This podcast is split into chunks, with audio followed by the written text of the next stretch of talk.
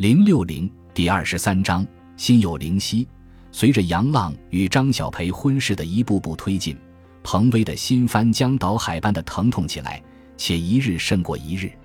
如果说此前他对杨浪的爱情还有些幻想和茫然，或许说还放置在一个他伸手就能触及的地方，但随着张小培高调装饰婚房、领取结婚证和如期赴昆明、三亚两地度蜜月，坚硬的现实一步步告诉他，触手可及的那个地方不再有自己的爱，心爱的人已经不属于他，那里只有冰冷、虚无和疼痛。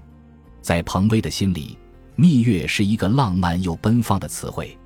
这源于在国外做交换生那年，在外文资料上他看过这样一个故事：相传英国古代的多顿族中曾流行抢婚风俗，即任何一个多顿男子都可以抢自己中意的姑娘为妻。为了避免自己心爱的人被反复抢夺，于是不少男子一将妻子抢到手，就迫不及待地携新人外逃隐居。外逃后，很多夫妻游荡山野，食宿都无着落。在这过程中，旅途中的人们认识了蜂蜜。那时的英国野蜂窝随处可见，蜂蜜唾手可得，于是大家纷纷吮吸蜜汁充饥。这一发现被流传开后，抢婚外逃进入山野的青年男女纷纷以蜂蜜充当食物，终生厮守。时间一长，多顿人抢婚的风俗危及了社会秩序，迫使多顿首领不得不做出规定。凡成婚三十天以上者，不得再卷入抢婚之列，并发给新婚对牌以备查验。从此以后，外逃的新婚夫妇多在三十天后自动回到家乡，过上平安幸福的生活。而他们在外面靠吸吮蜜汁为生的三十天，被人们称为度蜜月。当时读完这个故事，他第一个想到的人就是杨浪。他想，如果有朝一日新婚之夜，他要把这个故事讲给杨浪听，而且还要他创作一首关于蜜月的歌。然而现在一切都变得虚无，心底这个故事他还能讲给谁听？作为好闺蜜，李云娟知道彭威心中的痛，在厂里一天一天的忙于工作，但杨浪婚事的消息还是一波一波的袭来，特别是二毛、蓝大哥、林继红等人都是十分热心的宣传员和推销者。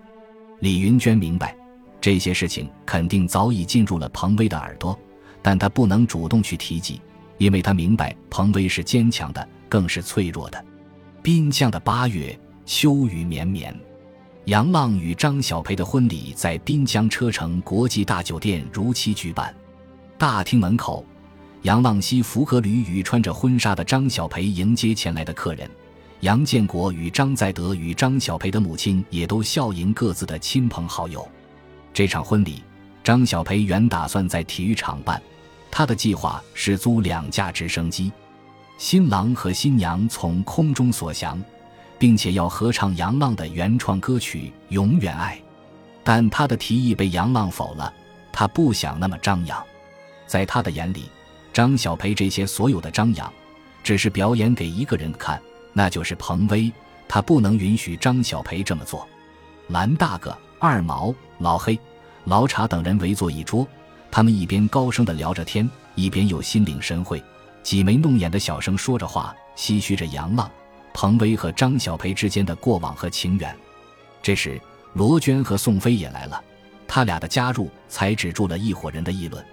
嗨嗨，快看，情敌聚首，冤家聚头！突然。二毛用嘴吃惊的努向大厅，一脸兴奋地向一伙人喊起来。众人向厅口看去，只见彭威与李云娟走到厅口。出水芙蓉般的彭威分外端庄俊俏，他上前落落大方地祝福杨浪与张小培。令二毛等人完全没想到的是，打完招呼，彭威和李云娟就向他们这一桌走来，并在罗娟的身边坐下。二毛一下子又兴奋起来，好奇十足地问。彭威，刚才你和他俩说什么了？彭威优雅又好看的一笑，没说什么呀，就是恭喜他们。蓝大哥起哄道：“这不对呀，小说里写的也好，电影、电视剧里演的也罢，你彭威出现，杨浪他应该拉上你的手，他应该逃婚才对。”众人再次哄笑。彭威仍然落落大方，不以为意中透出妩媚，笑着说：“你俩没个正形，小心张小培收拾你们。”一众人正在说笑，只见吴志宏满面春风地出现在大厅。杨浪见到是他，脸上一下子冷峻起来，露出嫌弃之色。吴志宏仿佛视而不见，仍堆笑上前拱手：“恭喜恭喜！”说着，便伸手要与杨浪握手，杨浪却侧身将手藏到背后。吴志宏略一迟疑，与迎上来的张小培热情握手：“妹子。”终于修成正果，恭喜你呀！吴志宏满面春风道：“吴大哥这么大老板，百忙之中赶来，我特别荣幸。里边请，里边请。”张小培边说边把吴志宏往大厅里边让。吴志宏从包里拿出一个大红包递给张小培，客套道：“我还有点事儿，就不进去了，特地过来给你们道声喜。”张小培也不客气，接过递给一旁的伴娘，道。开发区的谢主任和厂长都来了，你不过去和他们坐坐？吴志宏双手合拢，致谢道别：“不过去了，我真有事儿，在此祝福你们。不好意思，我先走了。”看着吴志宏转身离开的身影，张小培有些不满地看了看杨浪，小声埋怨：“你也太……至于吗？”杨浪仍是一脸嫌弃之色：“至于，我就是不想理他。”接下来。婚礼正式开始，临时客串主持人的老黑身着燕尾服走上台，拿起话筒，动情又投入。随着一声拖着长音的“有请证婚人”，何向华一身西装革履，胸口别着证婚人的花牌走上台。在众人热烈的掌声中，何向华接过话筒，情绪激昂地说：“今天参加杨浪与张小培的婚礼，还能担当证婚人，我特别高兴，也十分激动。”在这个场合，也许不适合回忆过往悲伤的事情，但今天我还是想说，杨浪与他的父亲杨建国，也就是我的大师兄，还有他的弟弟周辉，他的妹妹罗娟，他们一家人走到今天，特别的不容易。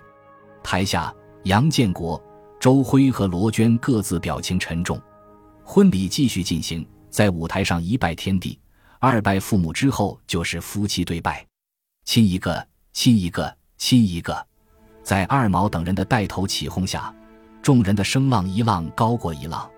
杨浪在台上看到台下彭威还在，目光显得呆滞迟疑。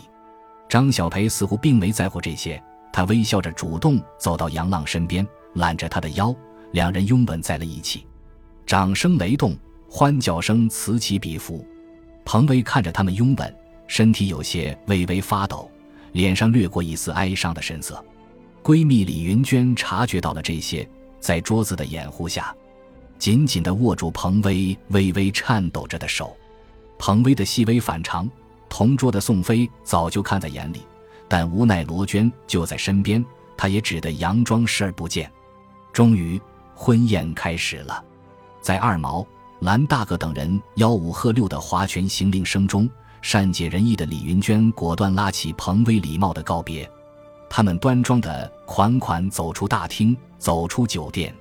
外面凄冷的绵绵秋雨下的正紧，彭威不顾一切地冲进横竖乱飞的冰雨中。张小培大婚，心情大爽。按照婚礼的流程，他们挨桌开始敬酒。但令他没想到的是，他们刚刚敬完何向华等领导的一桌酒，父母那一桌就发生了意外。原来杨建国。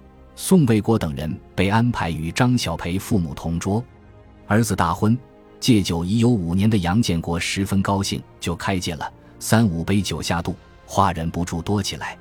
张小培的父亲张在德也是好热闹、爱面子之人，也多喝了几杯酒。但张小培的母亲白秀华却因始终对张在德爱理不睬，气氛有些尴尬。